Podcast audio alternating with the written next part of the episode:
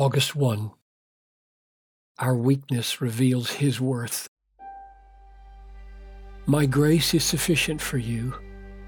My power is made perfect in weakness. 2 Corinthians 12 9. God's design for suffering is that it should magnify Christ's worth and power. This is grace because the greatest joy of Christians is to experience Christ magnified in our lives. When Paul was told by the Lord Jesus that his thorn in the flesh would not be taken away, he supported Paul's faith by explaining why.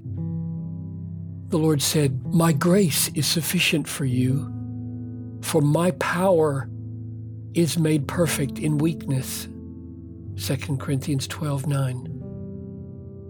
God ordains that Paul be weak so that Christ might be seen as strong on Paul's behalf. If we feel and look self sufficient, we will get the glory, not Christ.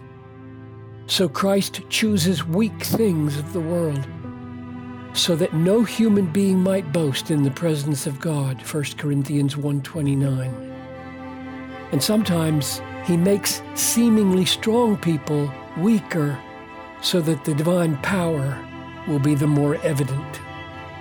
We know that Paul experienced this as grace because he rejoiced in it. Therefore I will boast all the more gladly in my weaknesses, so that the power of Christ may rest upon me. For the sake of Christ, then, I am content with weaknesses, insults, hardships, persecutions, and calamities. For when I am weak, then I am strong. 2 Corinthians 12 9 through 10. Living by faith in God's grace means being satisfied with all that God is for us in Jesus. Therefore, faith will not shrink back from what reveals and magnifies all that God is for us in Jesus. That is what our weakness and suffering are meant to do.